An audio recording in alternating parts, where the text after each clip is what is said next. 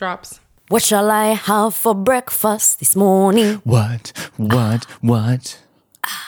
What shall I have for breakfast this morning? What? What? What? Ooh, will it be some bread? Some bread. The voices in my head. Your head. Tell me, maybe have some juice. Some juice. And then you'll be a little loose. Loose. What will I have for breakfast this morning? What? What? What?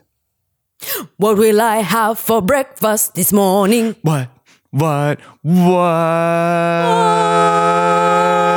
are we doing up so early? this is without a question the the soonest in any given day that we've ever pressed record on something for the Hollywood Fishbowl Er, or what a movie question mark. Yes, yes. It's very early, very Yes. early. It's six. It's six a.m. But It's we've been awake for a Oh my god, you know what today is? Oh my! Oh my goodness, Pew! I keep forgetting. It's a two for Friday. It's, It's- we're it's recording this on Friday. Friday. We get two awesome things in one day. Mm-hmm. Which one do you want to list first? The most incredible thing or the kind of important thing? the kind of important thing. Eminem dropped a new album today out of Oh. nowhere. Oh, I know. So while you're brushing your teeth, I'm gonna be putting saying- that on the Ibble Really? Pibble. Oh, And we can listen to it on the way to really, Pew? to your job. What's the other great thing? The other great thing has to do with you know what? I'm not actually gonna I'm not gonna do this sarcastically. Is it okay? Yeah. It is the this I am today I am celebrating the birth of the most special woman in my life, the most wonderful person that that came into my world who decided to be a part of of my life and share hers with me. It's your birthday. Mm. It is, Thank it you for being born. Thank you, thank you, Pew. Thank you, um, thank And you for being here to receive me. Let's give a big mega shout out to your mom who did the heavy lifting Mm-hmm. yeah, that day. she did. She really did. Thanks, mom. Anyway, I like being alive. so you're you're three dozen years old right now. Yes, three dozen. Do you feel like you've used those first three well? I think I did as well as I could have. Is it okay to get a- actually sentimental? Like usually, I'm I'm a, a snarky little bitch on this show. It's okay, baby. You Okay. can get sentimental. No, like what- I can have a sip of my cup. you can. I pray that you will drink the tea, not the cup Oh, from. Yes. Did I say from or of? of your cup. can I sip with you while you sip? yes, P. On this the day of your birth. Oh, this is the day of my birth. Yes. We have to retire that because I almost always choke on water when I do that. I did choke a little bit. First 36 years. Yes. Best, worst, and most boring. What have you got? Best, worst, and most boring. Yeah. Gosh, Of planet Earth. Oh. The best years must have been the ones I've shared with my loved ones. I think you did that for a good, solid, steady 36 years, Mm. yeah. didn't you? And the worst have been where I've lost my loved ones. Okay. Yep. And um, the most boring have been where I was hiding behind my fear.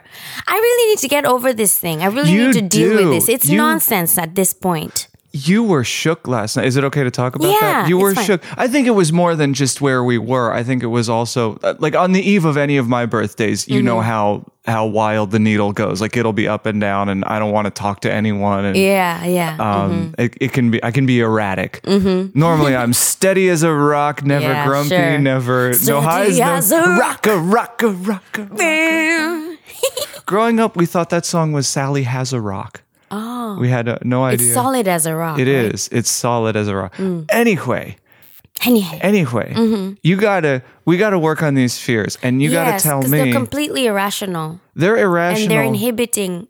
I don't know how many doors they're closing. they're they're irrational. annoying. Mm. They're closing doors for you, and um, they. Someone's got her finger on the bell just in Just in case. case. Just in case I need an out. No, and they they do for you what they're trying to convince you they're protecting you from. Mm-hmm. Like they're they're trying to say like if you do this, you're going to set yourself back. Mm. So you don't do it, but you're actually setting yourself back by listening to them, Yeah. and that sucks.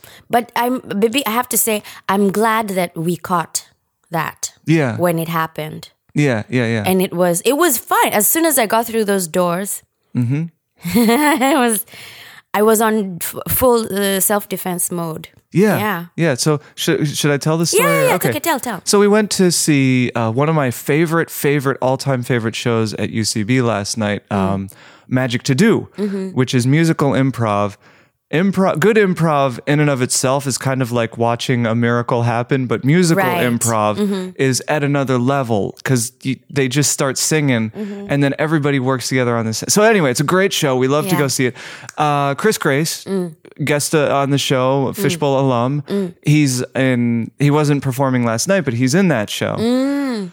Um, anyway, we're chilling, we're chatting, we're driving out there, giggling, laughing. Mm-hmm. We park the car, chilling, chatting, giggling, laughing. We mm. cross the street, chilling, chatting, giggling, laughing. In line. in line, you get through those doors, and the grim pallor of death takes over you. Yeah. So suddenly, like you were, you were like Yes. You- not talking back, but you were like snapping at the ticket girl, and Mm. then you were telling me that I was a fool for trusting the wait I did not say it that way. Also, I didn't snap at her. I don't snap at people. You did. She said, I can take that ticket for you. And you're like, no, I'm going to hold on to it until I'm inside. And she was like, okay, I could take it, but fine, do it your way. Then she walked away. Yeah, because I thought, what if, what if later on they say that I, it was stupid? But I thought at the moment, what if later on they say, oh, you don't have your ticket, you can't come in? That, that's what I thought, baby. You can't come in. That's what I you thought. can't come in. yeah, you, ca- you, can't come in. You can't come in, lady. Where is your ticket? And I didn't want that to happen because in my brain at that time, Now I'm imagining there's Mm. a line for Kyan Kyum in and it's spelled K Y A N. you can't come in. Line for Okay, I'm just going to confess, and it's baby. you in that line I'm just alone. going to confess that it's really difficult. It's a little challenging to find my Kenyan accent again That's okay. after after speaking with the American accent for so long. I thought you were going to say it's really difficult to come from Japan where everything is so freaking organized and then land at UCB, which That is a, too. A a prison run by the very inmates. Yes. And there's kind of a system, but also kind of no Yeah, system anywhere so- you look. But that's so all of lack-a-day about everything. I mean, as long as you have your, as long as you've paid, or as long Yeah. as you've reserved, you can come in. You don't have to hold your ticket and show them, "Hey, this is my ticket." You don't have to hold on to your ticket until the end of it. In Japan, you had to hold on to your ticket because at any point, someone Yeah. could ask you, "Where's your ticket?" And if you don't have one, then you're kicked out. Yeah, yeah, yeah. So I, I understand Yeah. where you're coming from. Yes. And uh, also, I have a little bit more experience being the lackaday. Isn't Mm. it lackadaisic? Lackadaisical, yes. Lackadaisical American that that uh, that But we in all some are over songs, here. they say "Hey, hey" and "lackaday." Some when you songs- don't- How many songs? Old songs. Let's get the number on how many of these some songs. Yes. So yes, th- th- they're irrational, and I'm glad we're catching them. Mm-hmm. And uh, yeah, we'll just have to deal with them. And the thing is, I'm going to be at UCB every week for the next two months, so I have no choice but to overcome these very irrational fears. It's Mm-hmm. mostly just being intimidated because I'm in an environment where I don't have the skill I feel I need to have to be a part of that uh, community. yeah, yeah, yeah. That's what it is. And you, if there's one thing you hate, it's doing things incorrectly. Right? Yes. Mhm. And we're trying to chip away at that, Yeah. that monolith inside Yes. of you. So other than that, Mm-hmm. this episode.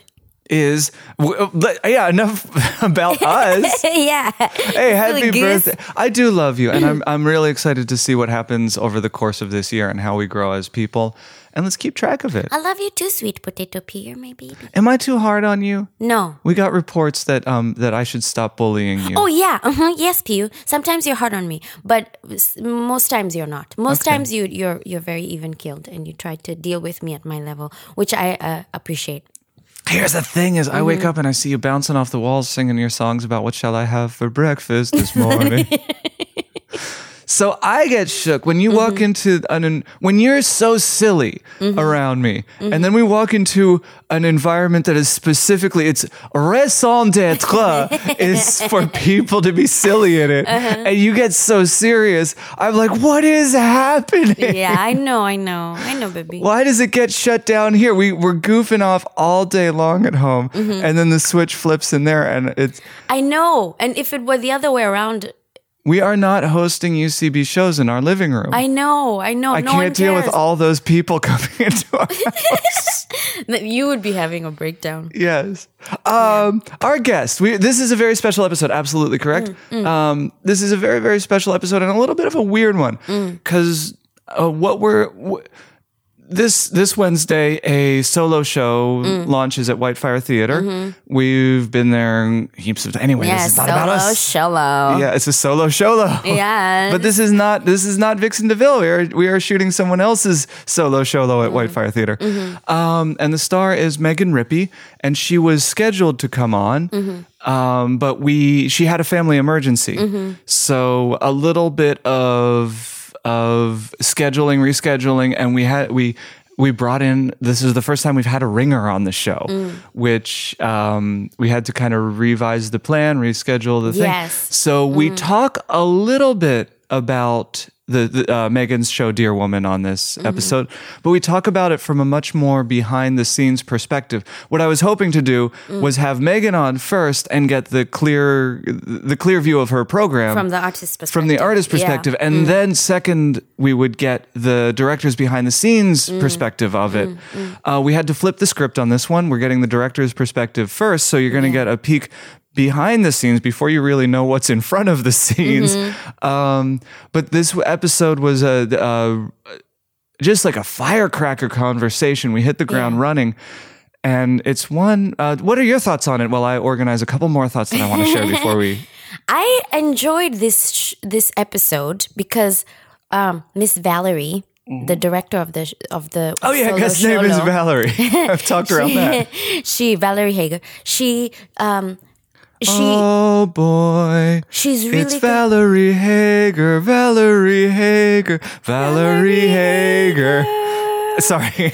she's very fine tuned to directing females yeah. directly Yes. on yes. stage. And she read you and like behind- a book. And behind the scenes. And yeah, so I'm just sitting there minding my own business thinking, doo-doo-doo-doo, this is one of Pew's guests. And Yes. she zeroed in on me. And I think for the first half, I'm doing most of the most of the talking. Yes. And then we find out that the whole time she's been kind of reading you. yeah. she dissects And you she- and she- puts you back together. yes, yes. And and Valerie looks you in the eye when she's talking to you. I felt like she was seeing my soul. I felt like there were um, little swinkies inside me running around going, Why, How do we- why, why are they shining that light? What's going on? ah, you know?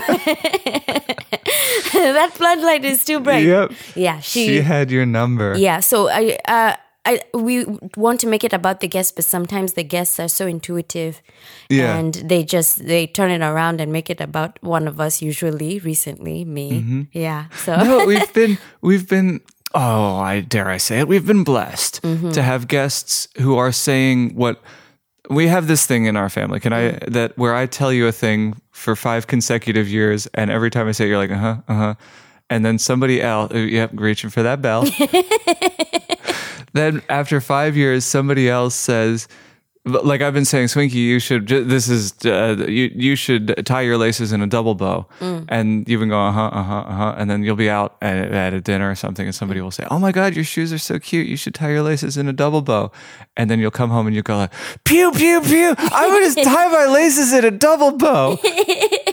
and we've been having guest after guest after guest who's been echoing these things that I feel like I've been trying to say to you, Yeah. and they come in with fresh, a fresh voice, Mm-hmm. and um, and it's so such a relief for me because I know that you'll hear it, Yeah. and I can finally. yeah, and you just turn to me with that smug expression on your face. So smug. the smuggest mug to ever bug.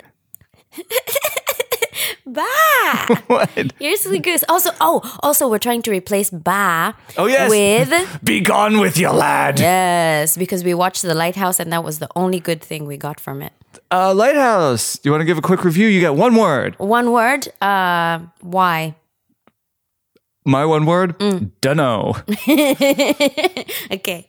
Pew, we need to go. We gotta go. We gotta get you to work, and mm-hmm. we gotta. What are we doing? We gotta give the, the our, our audience this incredible episode. Yes, this audience. is insane. Why are we still here spinning Why are our we still wheels? talking when we've got an, an amazing episode to give to the audience. so much better than whatever it is we're saying right now. Listen, I agree guys. hundred percent. Valerie.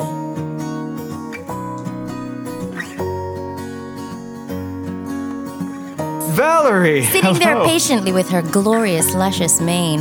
Yes. Thank you. um, I'm I'm a little hesitant to set you up because I'm not sure exactly how to set you up. I know you as a theater director. I know you as a theater performer, and I know that that is not the totality of your life. And I'd love you to fill in what I assume is like 90% blanks at this point. If that's all I know about you, what else?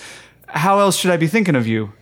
Well, uh, I mean, I think that that's probably a good focus since, Okay. you know, we really want to kind of talk about that stuff and Dear Woman and the work involved with that and, Yes. and and all that. So I think that's like I think that's actually a great starting point. Yes, nailed it. 10 out of 10 would host again.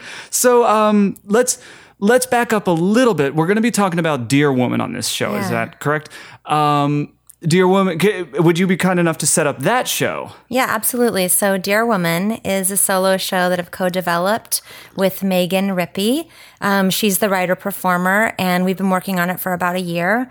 And it's basically a solo show about Megan's experience as an exotic dancer, but it takes place in a dark fairy tale. Um, it's basically based off of one night where she was visited in her dream by a half woman, half deer. And after that point, she was never the same. And so we took that and uh, that sort of like real life experience and we put it to the stage um, and blended the kind of like real world and fantasy world together. And there you have Dear Woman. How'd you get involved with this? Uh, I got involved with this because I have a show that I've been touring for five years called Naked in Alaska. And it's about my experience as an exotic dancer. It's very different than Megan's. Um, and it basically talks to um, uh, me as a young addict and uh, getting clean and sober and uh, looking for a family in the strip clubs and kind of this circuitous kind of journey towards, um, I guess, wholeness that um, that I found in there because I had to face everything that I was running from inside, and I thought that I could get away from it, but those the clubs that I was working in only made me face it, and so um, that's the show that I wrote and performed. And then Megan, when it was produced by Bootleg in two, 2017, Megan came with a bunch of girls from Jumbo's, and I had no idea who she was at that point.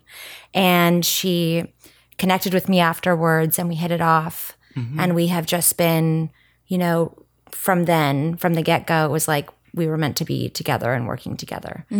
I loved watching you guys work. So I, I swung by, it was yesterday or two days ago? It must have been two days ago. I know, right? Was it? I don't know. It wasn't yesterday. Strange. Two days ago, I swung by and I got to see a rehearsal. Thank you for welcoming me in uh, to the behind the scenes peek, and uh, I also got to see you two working together. I love, I love the shorthand you two share, where it basically uh, the conversation was like, "I know you did that thing, and you were thinking this thing, and then I thought that you should keep going, and then you did, so you heard what I thought." And then Megan would go, "Yeah, I knew I was thinking that thing, and you thought I should think something else, so I thought that instead." And I was just like, "What the fuck are they talking?"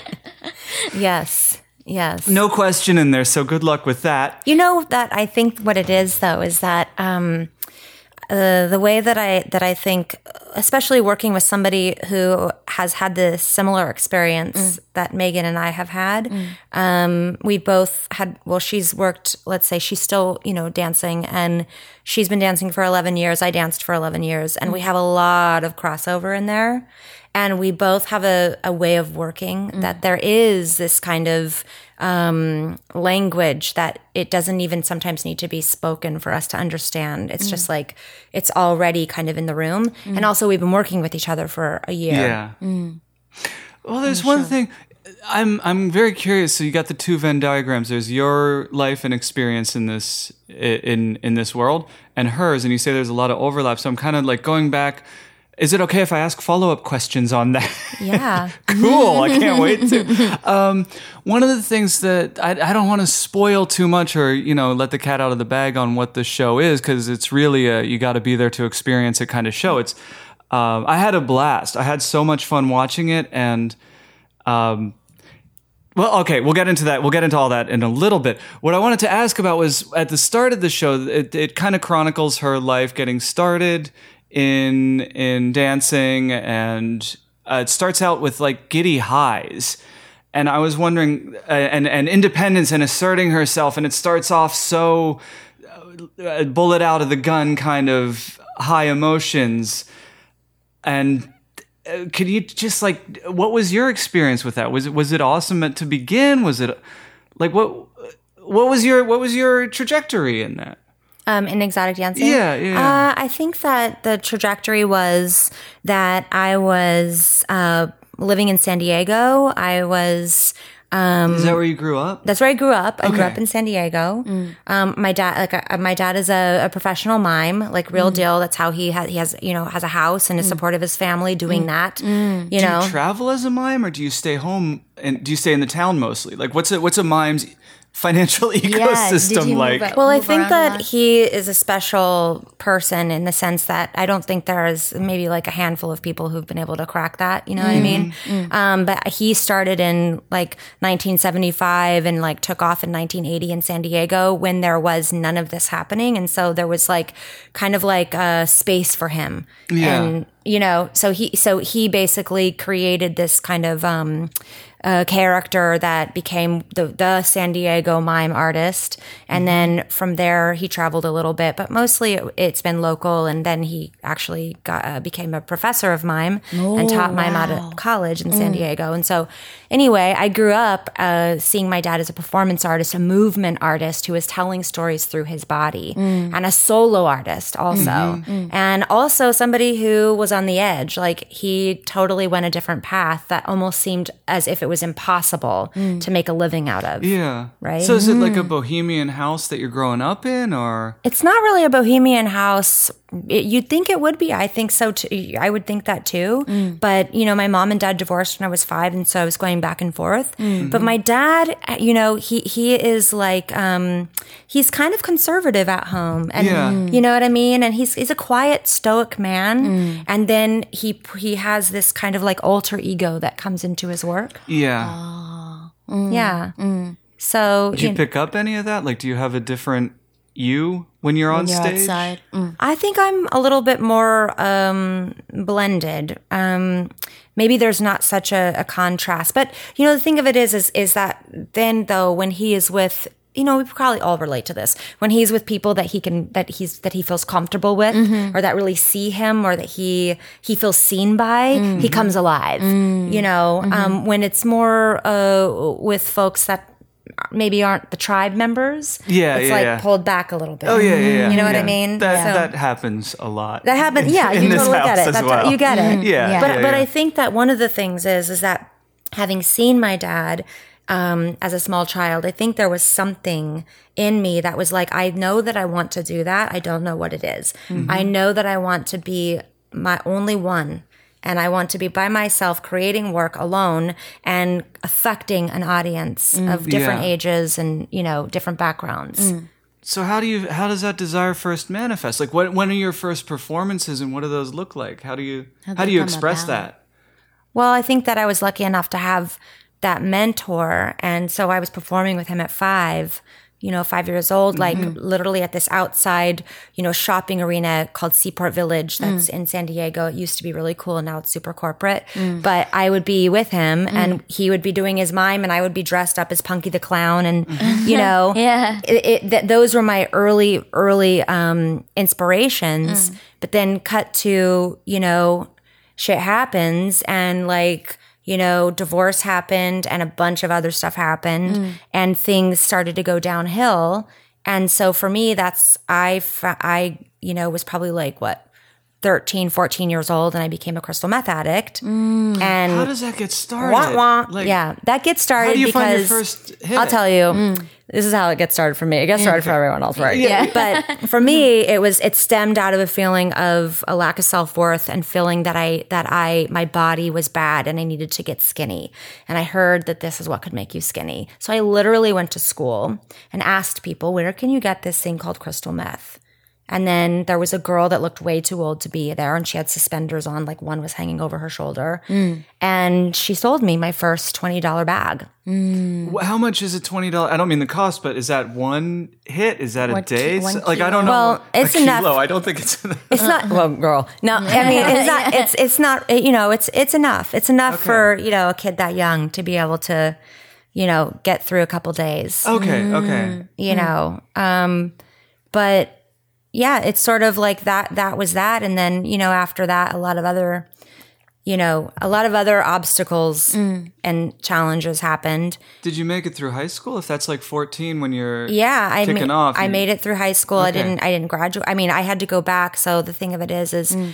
I was failing school. I mm. was like a bulimic, a cutter, a meth addict. I mean, you fucking name it. It was like boom, boom, boom. And all because you wanted to lose weight. I think it was more than that. self-image, right. You know what I mean? Mm-hmm. I think that mm-hmm. it, it stemmed from, you know, things maybe with my mom, living with my mom and my stepdad were, weren't really um, settling and were they were a mm. little bit chaotic. There was a mm-hmm. lot of other stuff. I don't really want to get into That's- yeah, going yeah, on, yeah, no. you know. And then mm-hmm. dad, you know, kind of was doing his own thing and having his career and doing great. And my stepmom and they had a couple, they had their own kids, you know, and so it was just kind of like going back and forth. Yeah, yeah, yeah, yeah. And then, you know, there was just other things that happened. Mm.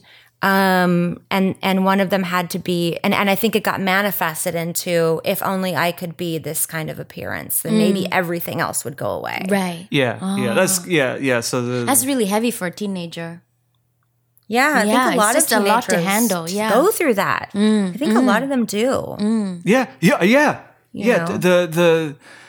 The, the discomfort in your body, the Right. confusion about what the world is, the, trying to figure out what the fuck a family is, Right. and then yeah, What is yeah, a family? And then and then sort of like not feeling like one fits anywhere, and at mm-hmm. school feeling like an outcast, and you know, and also school for me was was also like a violent situation. I mean, that's where. You know, which I talk about Naked in Alaska, mm. that's where sexual assault happened. That's where rape happened. Mm. That's where things like that for me happened. Happened in mm-hmm. school. So it mm. wasn't this like rah rah, Yeah, go yeah, team yeah, yeah, yeah, yeah. you know mm-hmm. so i found other ways to deal with it Very alienating. So you graduate from school. What's i didn't i got kicked or out you got kicked out of Yeah. school?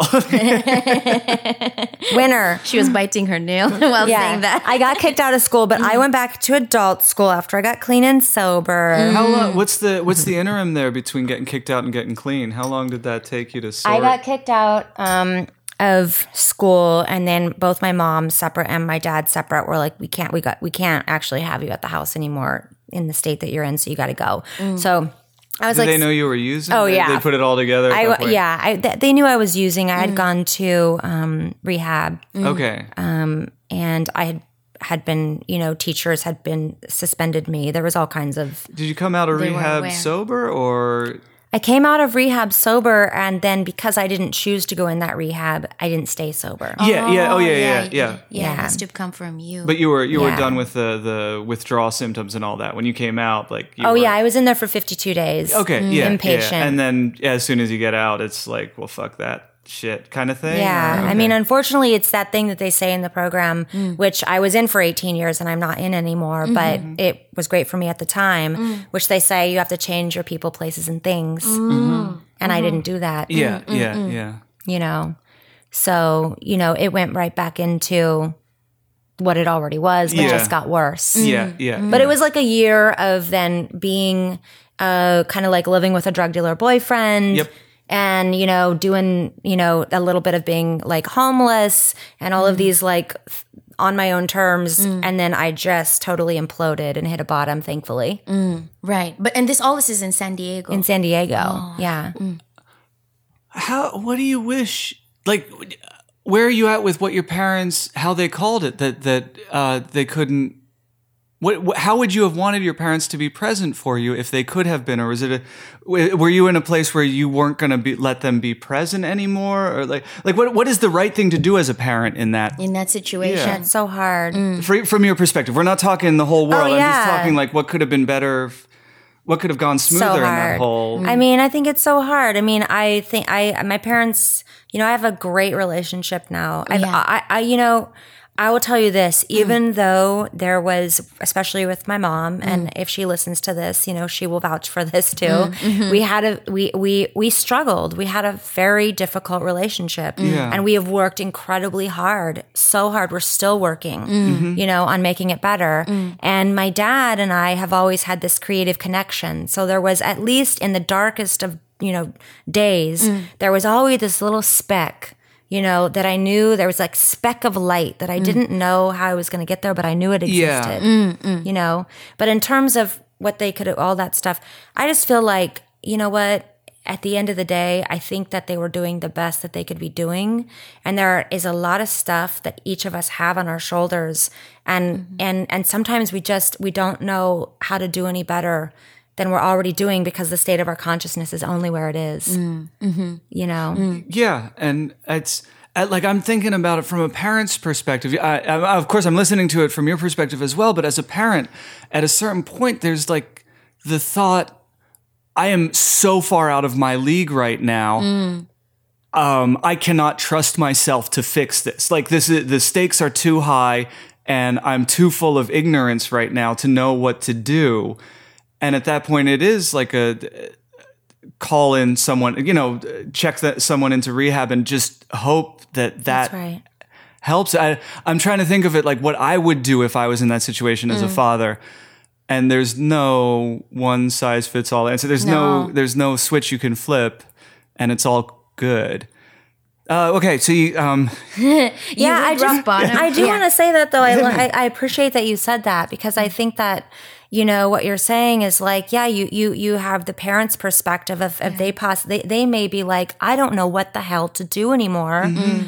And and they they still may be having unhealthy patterns and not aware of how those are affecting mm. those around them, mm-hmm. you know. But mm-hmm. but but there is that place that that a person can get of I, I literally don't know what to do other than to put this person yeah, into this place. yeah, yeah, mm-hmm. yeah, and mm. just hope against hope that something goes right in there that I don't Yeah, understand. Exactly. Yeah. And so what went right? Like what's I know it's it's it's it's a weird reversal to frame that bottoming out as what goes right, but like what goes what what was that bottom and what is the turnaround inside of you? It seems I'm I'm suspicious that there's a lot of resilience inside. Like I've got this sinking suspicion that Yeah. you you're a bit of a fighter. You see what you are, though. You see what you are. That's uh okay. I'm not gonna I'm not Which gonna I- deflect it. I'm gonna take it. Ah, good, good, good, good. Okay, I'm gonna do my best with that one. But like, what goes right then? What what turns you around? I think what goes right is that. So I was I was in the. This is kind of funny mm. uh, and not, but yes. So I was like at you know um, a place they called Santee Lakes with my drug dealer boyfriend, and I'm like 18 years old, mm. and he's out fishing, and we're you know haven't slept for days, and my mm. eyes look like two black holes, and you know I'm in the car by myself, and I literally look up into the rearview mirror, and I catch my eyes and I think in that moment that I see the devil. And I don't mean it like, you know, like it's, I'm saying a religious thing or, or something. Mm-hmm. I see like darkness. Mm. I just see nothing but darkness. And there was something about that moment that took the wind out of me. And I kid you not, the, the window was a little bit cracked open mm. and this full like leaf with all the like beautiful orange leaf mm. flew in and landed on my lap just like this. And it was like in that moment, I don't know what it was about the, that seeing my eyes, the leaf landing on my lap, mm. and this kind of gut in myself saying, mm. "This is not all there is." You know what I mean? I oh, have yeah. I have either what I see in the rearview mirror, which is mm. like mm-hmm. death, or I have life. What am I mm-hmm. going to choose? You know. So, and mm-hmm. I think that little speck of light that I talked about before was still kind of like percolating inside Yeah, Mm. yeah, enough for me to go, I, I don't want to die, yeah, yeah. you know? But you could see it coming and feel it coming. I could see it coming. I could feel it coming. And I literally that next morning left the boyfriend that I was with at the time, who we were we were dealing drugs together, mm. he was huddled up on the couch and he was coming down, and it was not a good sight. Mm. And I felt like I was abandoning him, but I said I can't be here anymore. I have to go. Mm. And I grabbed a knife because I was like super paranoid. Mm-hmm. Oh, and yeah. I walked to the 7-Eleven and I literally said, "Do you know where 311 Highland is?" It was literally called 311 Highland, where the NA meeting was Highland. Oh. And I was like, I, I was like, "Do you know where 311 Highland is?" I, I looked in the yellow pages. Mm. Uh, yeah, I looked in the yellow. Pa- I looked in the yellow pages, and I'm holding the knife, and I'm like, and and I there's a meeting there. I don't know. I think it's I got to go there. And this mm. guy turns around in front of me, and he says, "I'm on my way to that meeting right now. Mm. I'll take you." And I literally was like, "I got the fucking knife in my pocket. I'll be fine." Yeah, yeah, yeah. Mm-hmm. And I got in that meeting, and by the time we got there, you know, things had already started. By the end of the meeting, somebody said, Is there anyone that has a burning desire? And I didn't know what a burning desire was, but I hmm. just knew that I had a, in me a burning desire. Yeah, you know? yeah. And I shot my hand up. I shared my story hmm. hysterically. Hmm. And at that moment, like women on all sides of me came over, literally like wings on either side. Yeah, yeah. And that was it. And I was in that for 18 years. I was in that program for 18 years. Wow. Yeah. And you never look back. I never looked. I mean, I like looking back a little bit. Yeah. That's how I create work. But yeah, yeah, okay. Do you know what happened to him? The boyfriend that was Yeah, he ended up. Um, he ended up having a much harder road. So he was uh, in and out of prison for years, years, struggling with really, really gnarly addictions. Um, had children, um, um, and was with different women and really trying his best. And I think that he finally is on a path right now.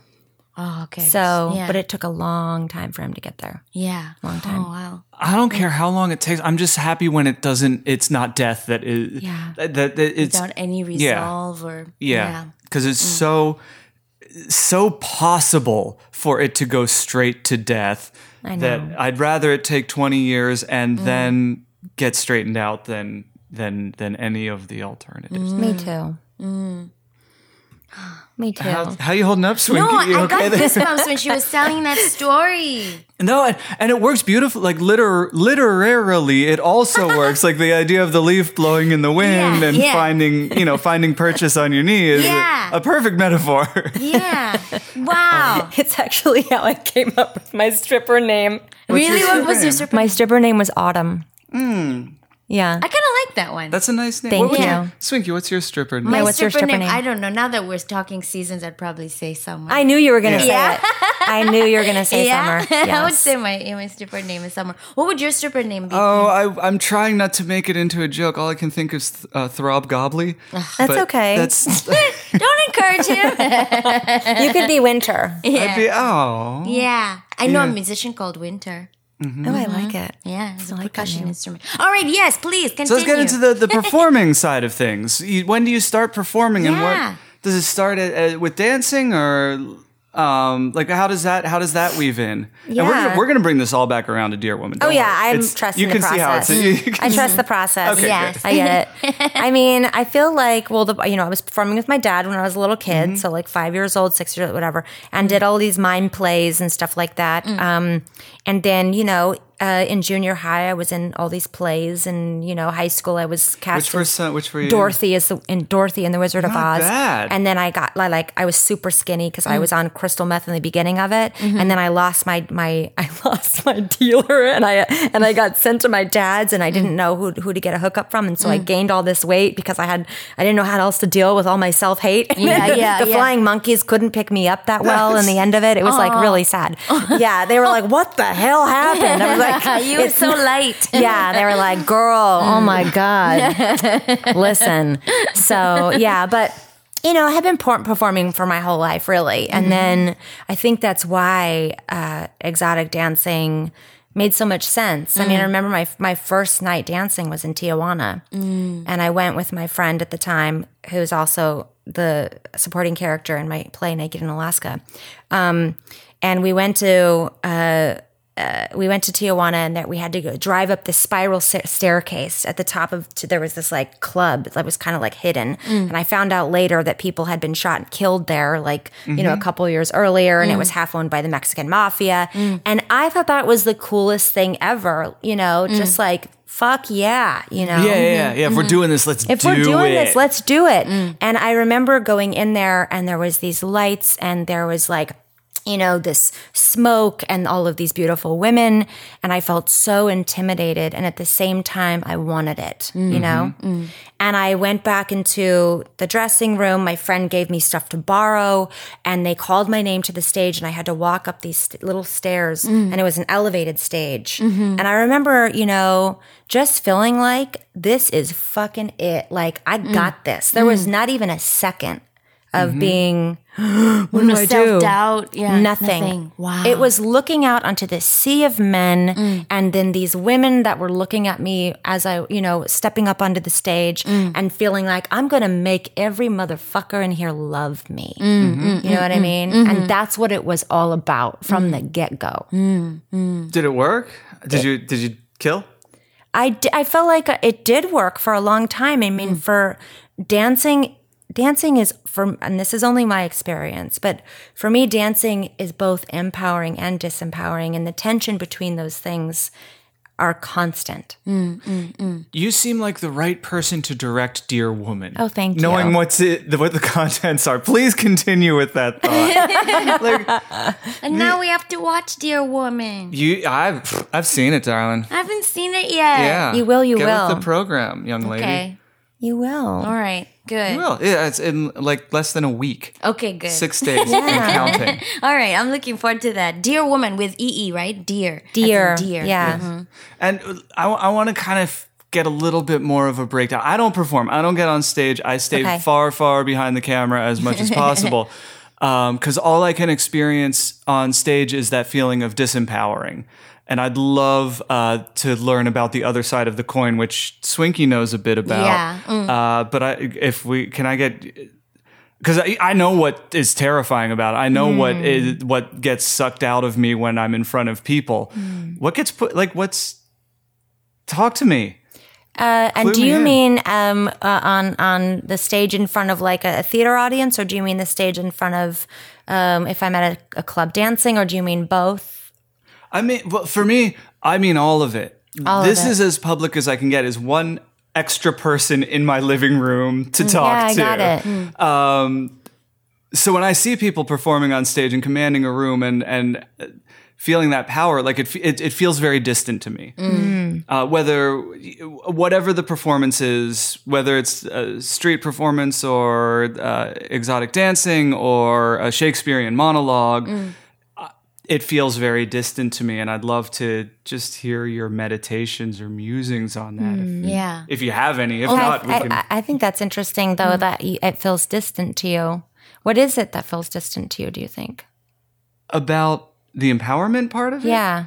Um, it's just where I don't feel comfortable. I it's mm. I can't fathom a place where I feel less comfortable. Honestly, like I'm trying to think. Other than on stage. yeah, where would I? I mean, you know, I'd rather not have needles under my nails or Yeah. something like that. But, um, but just in general, day to day living, like I'd rather sl- swim in black waters at night. Wow. Than because it feels too vulnerable, or it feels frightening, or you're. Uh, uh, what happens? Because I don't know how to command it. I don't know what to do with that room. And I see people who know what to do with that room, and it's such a beautiful gift or uh, cultivated talent or skill, whatever. Yeah, wherever. And it's a mixture of all those things, of course. But uh, it just it it feels like nothing could feel more distant. Yeah. Yeah. Again, no question in there. So No, I don't. I think that's. But I think that, that you know that's that. There's nothing. I don't think there's anything wrong with that. You hmm. know.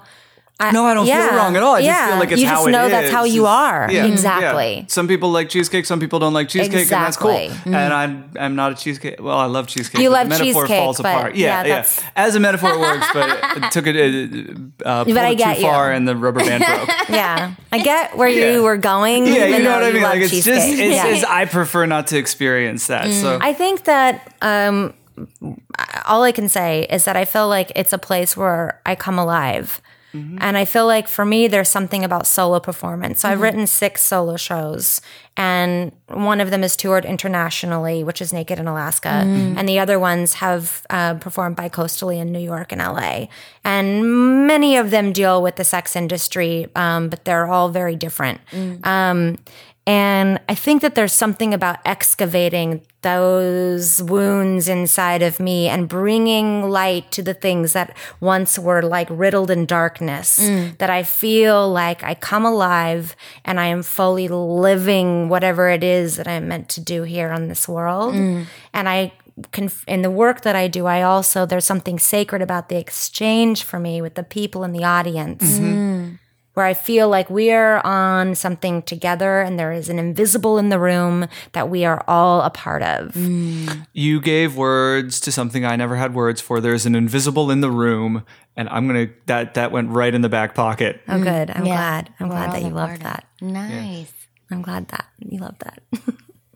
Swinky, Yes. you're you're uncharacteristically quiet in this well, episode. no, I'm just a little bit me- mesmerized Oh. because I've never actually had a conversation with someone who's worked in not necessarily the sex industry, but the, re- something related to the sex industry. And I come from a very conservative background, Mm. so I feel like I'm I'm just a student. I have nothing Mm. to contribute, nothing nothing to say. Ah, I counter What? with you have so much to contribute, and it like comes in the shape too. of, of uh, don't take this the wrong way. It comes in the shape of ignorance.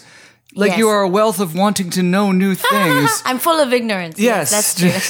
you're bubbling Yeah. over with it. Yeah, I don't. What the countries you've taken your shows to? Yeah. What's the reception been like? You know, it mm. has been such a, an amazing experience because mm. that's a great question. Mm. Especially, I didn't know how they were going to take it in Scotland because mm-hmm. I did the um, Edinburgh Fringe. I did it in 2014 and I did 27 shows in a row. wow. Also, my husband is the director and co-developer of all the pieces that I do, so the work is really, really intimate. Mm-hmm. Um, and you know, I, I I had no idea, and believe it or not, I they. Uh, the reception was amazing. And I mm. think it's because what I'm after in my pieces mm. is truth. Mm. I'm really not interested in gimmicks or in mocking or in, you know, ah. trying to make them do da da da do. You know what I mean? yeah, All yeah. I'm doing is like getting up there and trying to be as fucking honest as I can. Yeah, In yeah. the characters I play, in what I'm, uh, the questions that I'm putting forth. Yeah. Mm, When I'm looking at people in their eyes. And I think that there's something in that, like, everybody feels relief. They're like, that's what we want too. mm You, want know? to be honest. You, you you hit you hit something that I think about. I do I do directing uh, shorts and features, a narrative, and um, you hit on the word of questions, and that's always one of, one of the things that's on the front of my mind when I'm going into a new product uh, project is what questions are we answering with this? Like, what are we trying to ask? Yeah. and what conclusions are we coming to on those topics? Um, it, how what was your when when you jumped in with Dear Woman, Dear Woman, what were the questions you were asking at the beginning, and uh, you know what what kind of answers did I don't know. It's it's it's leading the witness to to try to find an answer, but what answers found you as you were going through that project? Mm. Yeah, I think that's interesting. You know, because solo theater, especially autobiographical, mm. it's such a process. And one of the things is, is that often people don't understand that it is an iterative process, and it's a mm. process that actually never ends. It's mm. not like creating a play that gets published and then that's all it is. Yeah. you know what I mean? Yeah. Unless unless you're somebody like you know, let's just say that's that's how it is for you, but that's not how it is For you, That's yeah. not how it is for uh-huh, me. You know what I uh-huh. mean? Mm. So it's like Megan came to me with um, um, um, really rich diary entries Mm. and really provocative. And she had kind of had already this uh, concept of the Dear Woman that had been creative and pieces of Dear Woman that she'd already performed. And so, really, my question for her is what is the story that you're trying to tell? At the end of Mm. the day, that's really what I was after. What is the story that you, that, what is this story? Yeah. you know and it's interesting because a lot of the times people and this isn't megan but a lot of the times people can can say well the story is you know me coming into my own and i'm like that's not that's not what a story is Yeah. Mm-hmm. You know what I'm saying? So it's then it's really asking. Then it's really having a conversation about what makes a story, and what and what do you want the audience? How do you want them to be inside of themselves when this when the blackout and the and the and the show is over? Yeah. You know, mm-hmm. what, how, what questions do you want them to be asking? You know, I'm sure it's not what do you want for dinner. So, Yeah, yeah, you know, yeah. you know, Absolutely. Yeah. Uh, and I can say with full confidence that uh, the more complicated questions are raised in Dear Woman than what do you What do you gonna want for dinner? dinner? Yeah. you want to get ice cream? So what, no. Like what what did you want to untangle with this? Because I'm sure uh, as director, like you're as, as the director of a solo show that's very autobiographical, you're trying to pull Megan onto. The, I imagine you're trying to pull her onto the path that she was going to walk on anyway, kind of thing. right. Like that's. I feel like that's my job as a director is to get people to do what they were going to do anyway. Give them the space to do their best work, um, which is what they would have done anyway. Just get it there quicker, I hope. Uh, but you know what? What are the questions that are coming up in your mind? I, and I, I'm hoping that we get Megan on sooner than later Yeah. because I've got these same questions for her and a lot of sure. like I've, I've got a lot of really kind of nuanced pinpoint questions that I want to ask her. But um, but I yeah, like what were your what were your questions? What were your answers on this? I mean, one? I work really physically and I mm-hmm. worked really intensely. So the people mm. I work with, we we uh, you know, really most of the time it's taking something that's like a very rough draft and co-developing it from the ground up. Mm-hmm. You know, so it's both of us on our feet. So it's looking at those diary entries that she had and putting them into scenes and and taking out all of the exposition and really getting like to what what is really happening here. I- you have something to say about exposition. Yeah, yeah, yeah. I, I can't imagine a version of that with more exposition.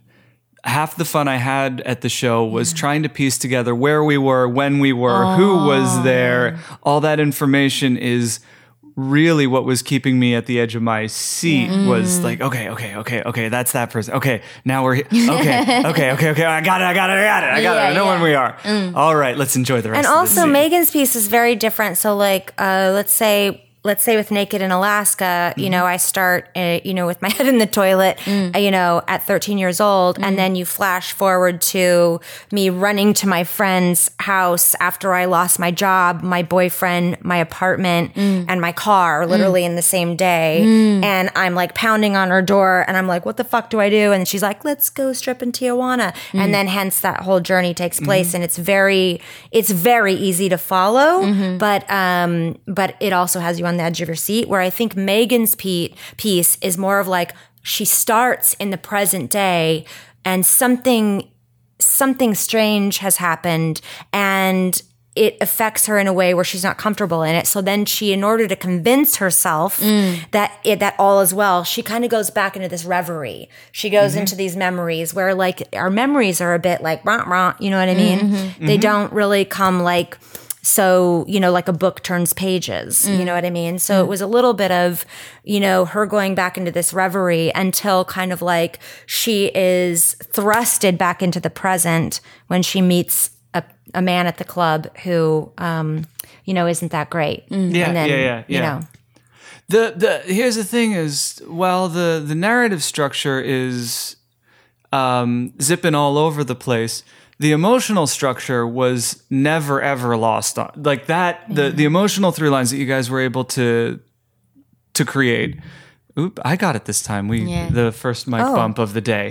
It's, uh, Someone bumps the mic. Yeah, it's guaranteed At each episode one. we. Oh, like- yeah. no, no, no, no, no. You're you're good. You're, you actually have of all of our guests, I think the best posture to Yeah. Oh. create a low likelihood of mic bumping.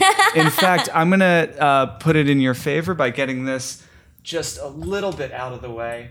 There. So now you have this much more space Wow. to work with.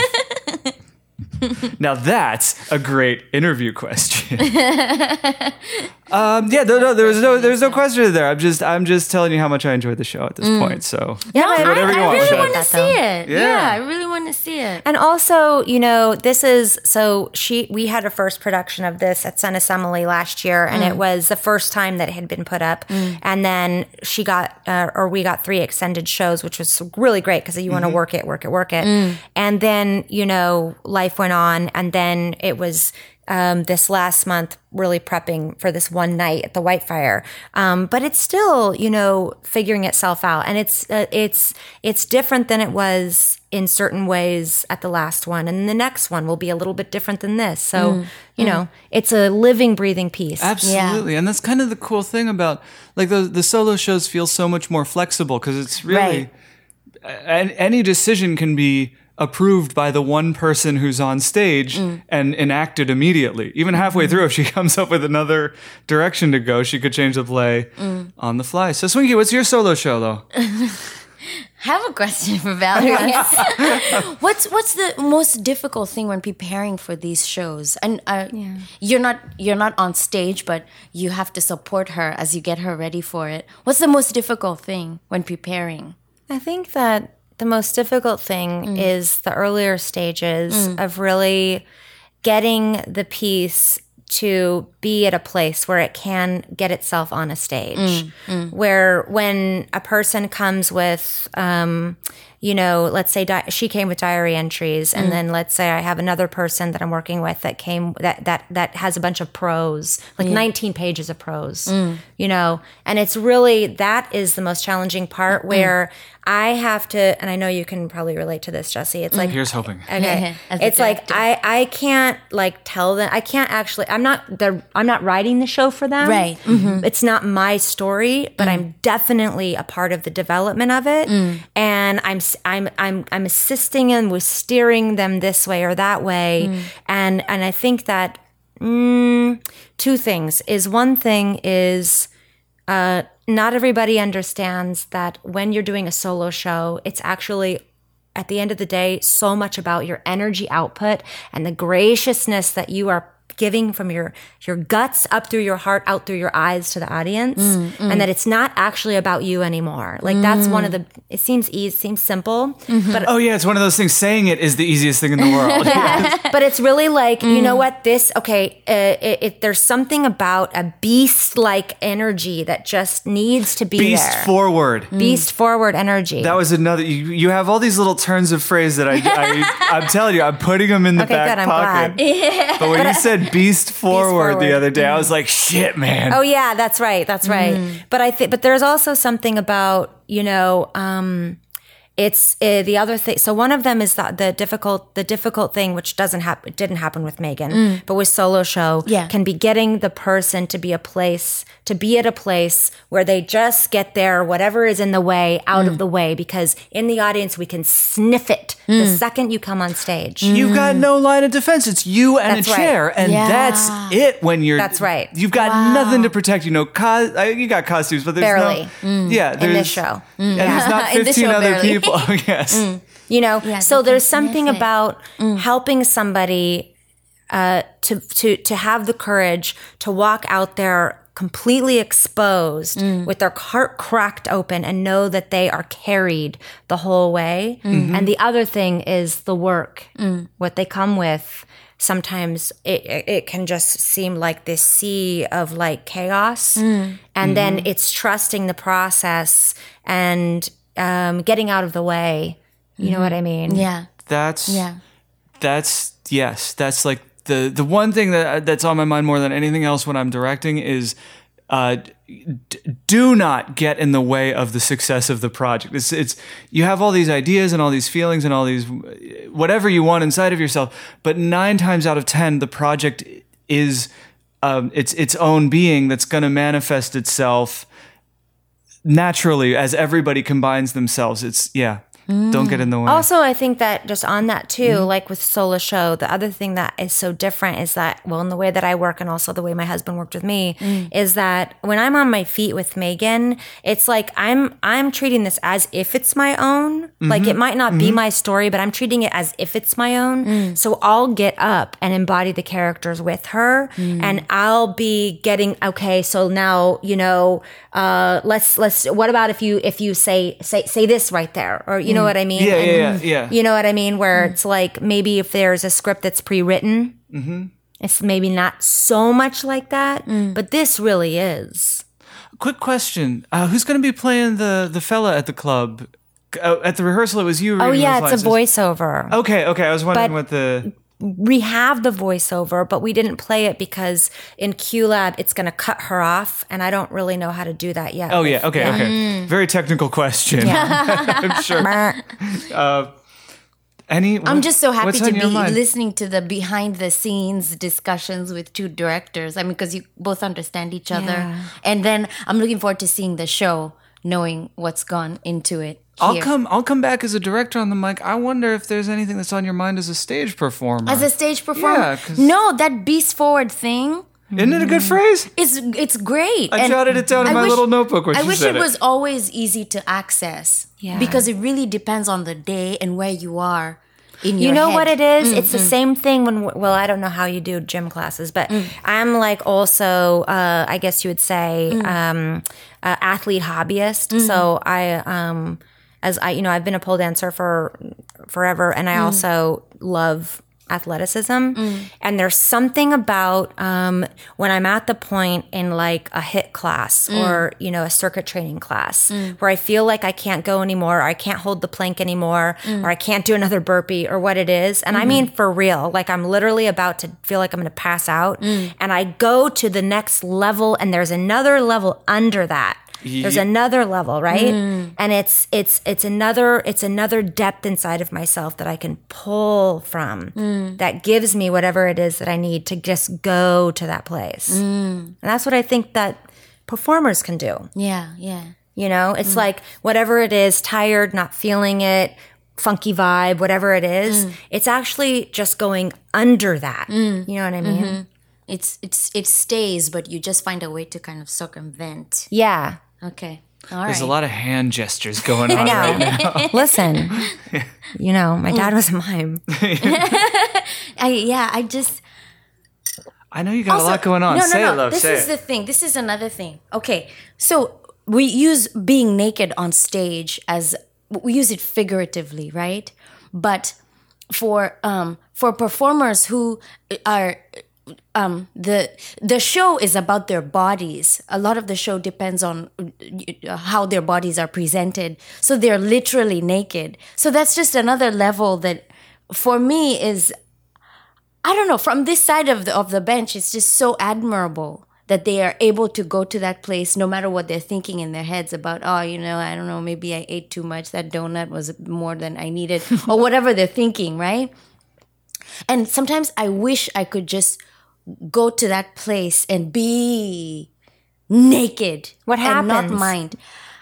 I don't know. I just feel very exposed and and and vulnerable to failure, more failure, if I am overly exposed. So if you're uh, like an example would be um, that you are in front of this is happening when you Yeah. are in a performance or when Yeah. you're in an audition or Mostly in in performances, yeah. In auditions, it's you know if they like me, they'll take me. The- if they don't, it's exactly. fine. So the the the stakes aren't that high.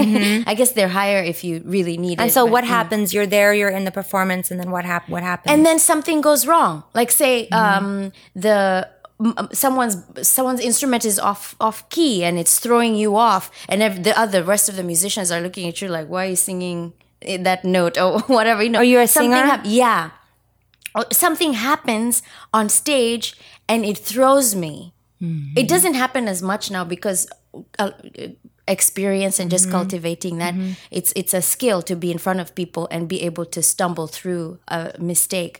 But sometimes the mistakes are so bad Mm-hmm. whatever happens is just so bad. Like for example if it's a new song and the lyrics are in front of you but something happens and they get mixed up or you have to do a different Oh, song and you don't have those lyrics and you're just uh, what deer in the happens to you?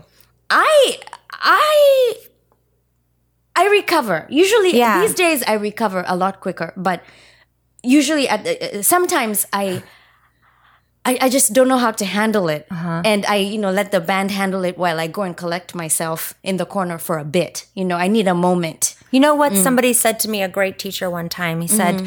when things like that happen, Mm. uh, this uh, happens and it goes, I'm back. I'm back.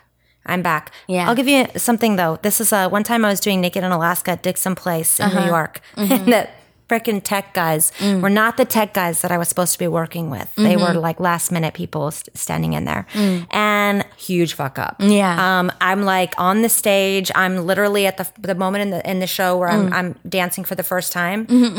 All the lights off, go off. I'm talking darkness, like just blackout.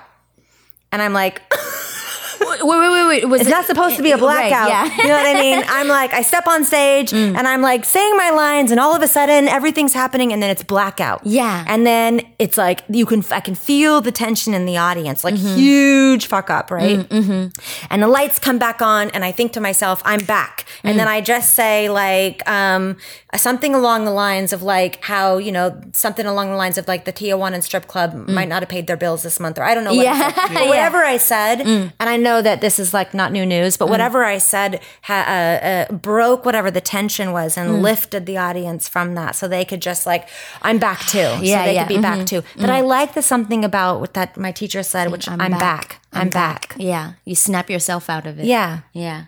Beast forward and come back. Yes. yeah.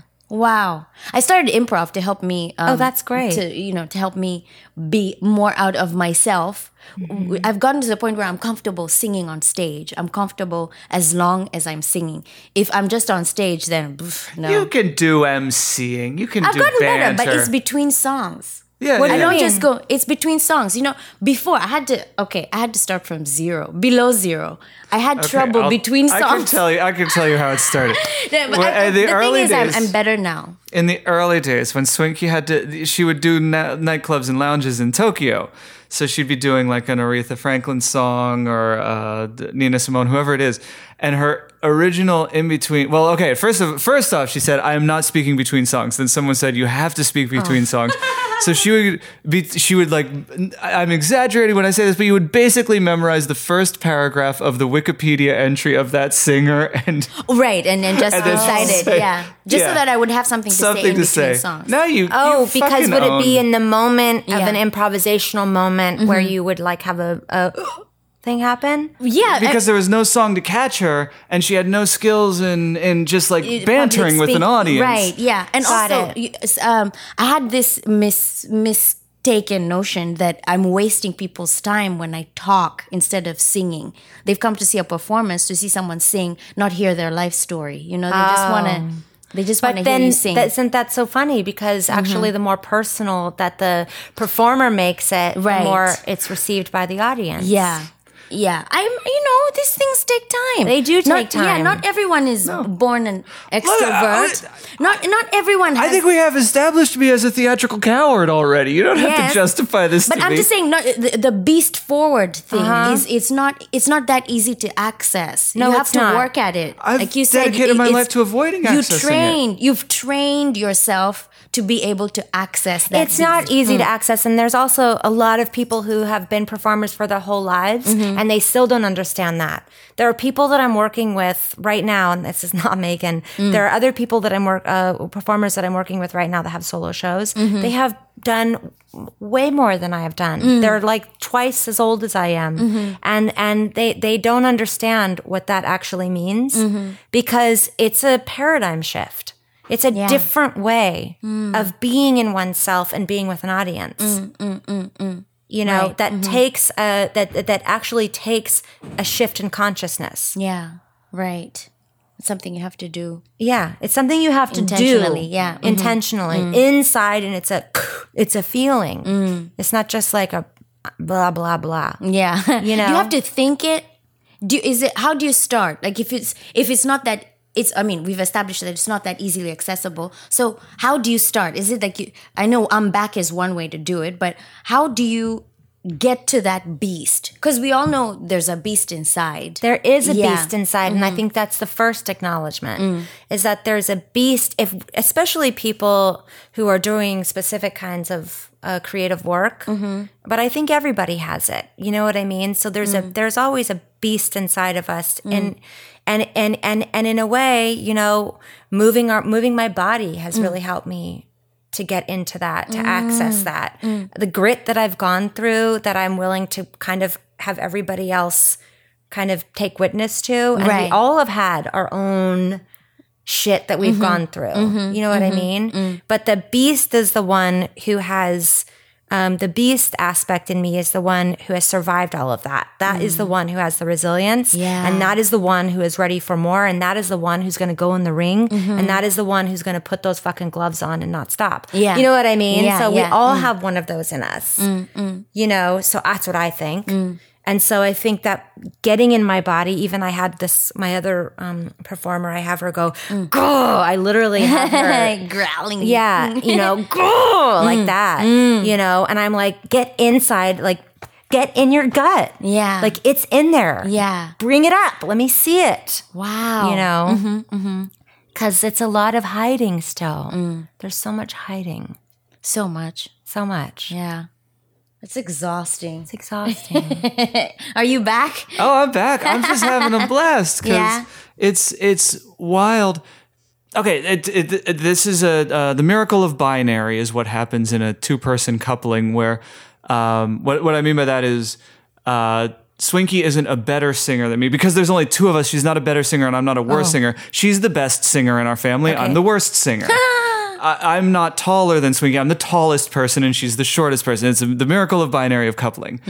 Um, so you have always been the most able to get on stage and the most able to grab an audience and hold them in your palm and juggle them. Yeah. So there's never, never has there been a concern about the work you that goes on inside you- your you heart think- as you, think do it. it. comes. I you, I, well, it comes because it comes so much more naturally to you. Yeah. It comes the naturallyist. Mm-hmm. They're pointing at me Yeah. off mic.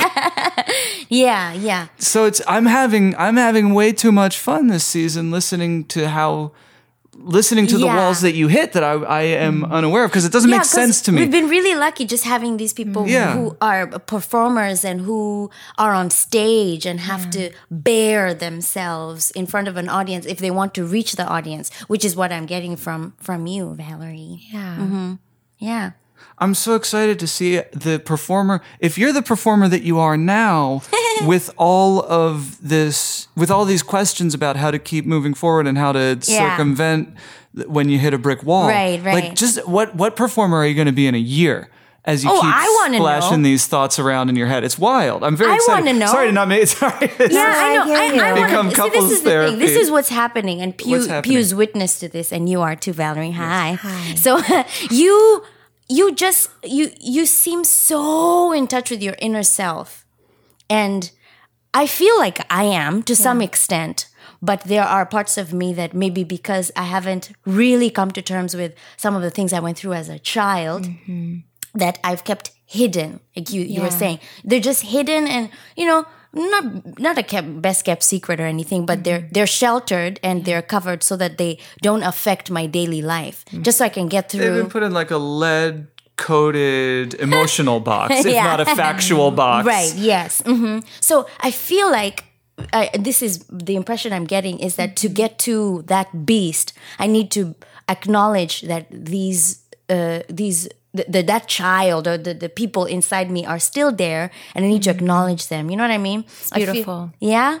I, mm-hmm. I feel like I need to acknowledge them, and just meeting performers like you makes me feel that way. You seem so so very acquainted with your inner self, and mm. that's I think know, that's it's- really moving what you just said. Yeah? And that is my language. Yeah. And I feel like you're onto something because mm-hmm. I do believe mm-hmm. that there is, I'm sitting here in front of you, mm-hmm. but there are all kinds of different ones inside of me. Mm-hmm. And there is one of those ones is a little one. You know mm-hmm. what I mean? Mm-hmm. And I absolutely know that I used to run in the world by uh, telling those ones in me to be quiet and get out of my way and go back into the corner where they belong. And a part of my work today is actually making space to hear what they have to say and mm-hmm. to bring it to uh, the front lines. Mm-hmm. Some of the ways that I do that is mm-hmm. I actually have been doing charcoal work. Mm. So I'm I, I've not taken a charcoal class. Doesn't even matter. Mm. But I will close my eyes and I will actually uh, I will see who mm. is there. I will see who is there, and oftentimes it is a little one, and I will draw her and I will actually, you know, find out what she has to tell me. Mm. I will feel a pain in my back or in my wings mm. or, you know, uh, in my side, and I will ask whatever that is, mm. what is it that you're trying to tell me? Yeah, yeah. You know? Wow. But I think you're onto something. It's like giving the ones in you a platform to be on stage, Yeah. to have their stories heard. I am overjoyed to get to know you at this point. Yeah. Uh, what a treasure. Here's the thing: is I've seen Deer Woman once, Mm-hmm. and at that point, I didn't know you. Yeah. So now that we've had a bit of a chat, I'm, Mm. I can't wait to watch it again and feel like the parts of you that are woven into it, the how the the ways that you've guided it, Mm. um, and and see it. it when I see it next time, it'll be a completely different show for me because now that I know a, bit of the mind behind the directing, Mm. and fingers crossed that we can get Megan on before the Yeah. Next show of it. Yeah. Um, And if not, sh- the doors open if she's available at two thirty in the morning on a Wednesday I night. should have other shows be- coming up. too. Yeah, Yeah, You know. yeah. yeah. We'll okay, have her yeah. on at two thirty in the morning on Wednesday night. Um, this is coming out on Tuesday, and the show is on Wednesday night. Is that correct? Wednesday at 8 p.m. at the Whitefire Theater. and where can people go to get tickets for that, or find out yeah, on social so media? they yeah they can go to um, the whitefiretheater.com website, Mm-hmm. And also you can just uh, Google brown paper tickets and then put in Deer Woman D E E R Mm-hmm. Woman, and that should come up. Uh, the tickets I think are like twenty to thirty dollars because the thirty dollar ones are VIP tickets. Mm. Yep, with a little goodie bag. with goodie bag and wine and you know front row seats and all kinds of fun stuff. And there's a red bags. carpet event and you know And as I understand, there will be a, a uh, wildly talented professional photographer there capturing Yes, the red right. carpet. Is that? I wonder who that is. I have complete faith in his abilities as a photographer. I don't I know. know this photographer. You might know it. Um, Uh, and where can people find you? Oh, You're- Oh, yes, you. Oh Valerie. yeah.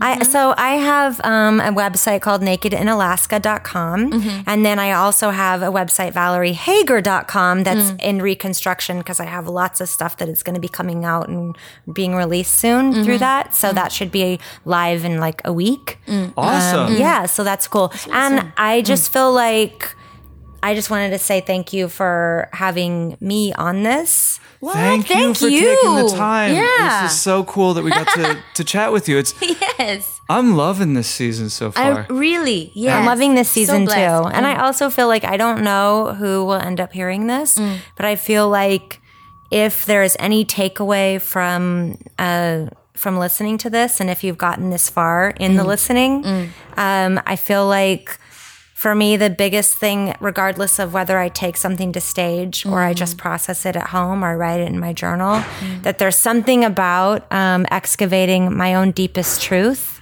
and mm-hmm. getting it onto paper mm. that is incredibly healing and that everything that I've gone through and all the darkness that that that I've you know kind of uh, gotten over has only made me who I am today and is the gold in which I feel like that shines mm. when I walk through the streets. So I feel like if anybody's suffering out there or they have identified with any of these things that I've talked about, mm. that they're that just remember that that is when you once you get over it, it is your gold. It's your treasure. It's your mm-hmm. stardust. It's your mm. superpower. You know, and I wish somebody would have told me that when I was in those places. Mm. Just hold on because one day you'll realize that's literally you're going to be your fuel. Yeah. You know, so I think we can. That's the perfect. I can't close out better. No. not that it's competition, but we're gonna leave it there because that was perfect. I like competition perfectly- though. Well, of course you do. You're winning. That was beautiful, Valerie. Thank, Thank you, so much for coming on. Thank you. Bye. Thank you so much for listening. If you liked what you heard, the nicest thing you can do in return is give us a good review on the podcast aggregator that you're currently using. If you want to contact us, you can do so at hollywoodfishbowl.com. For all things Swinky, check out swinkymusic.com. The Hollywood Fishbowl is produced by Jesse Koester. Hey, wouldn't you know it? That's me. We'll be back with another episode next week. Thanks for listening. Bye.